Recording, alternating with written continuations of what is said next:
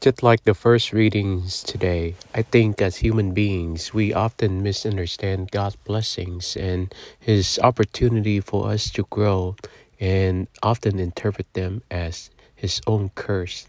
Somehow He is spiting us or enjoys seeing us suffer.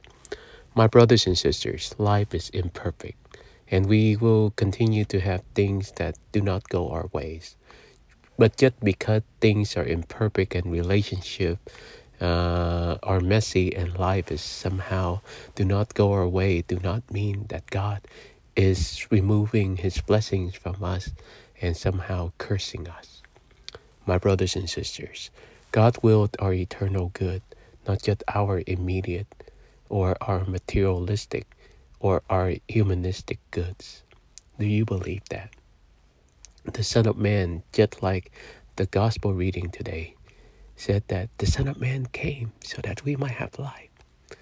And he has shown us that greatest love through the cross itself. Every time we we go through the trials, the sufferings, the pains, and the ups and downs of life that do not go our ways, look up at the cross and know that we have uh, the Savior who understands everything that we're going through. Betrayal, rejection, hurts, pains, sufferings of humanity's up and down. Our Saviors went through all of that. And even God rejected for his ultimate love for us, but he never turned us away. He died for us. That is the greatest sign of God's love and his faithfulness for us. That even when we were still sinners, the Son of God died for us. You believe that? That is our greatest blessings and the, man, the greatest manifestation of God's faithfulness to us. Believe in that, rest in that, grow in that, love that reality.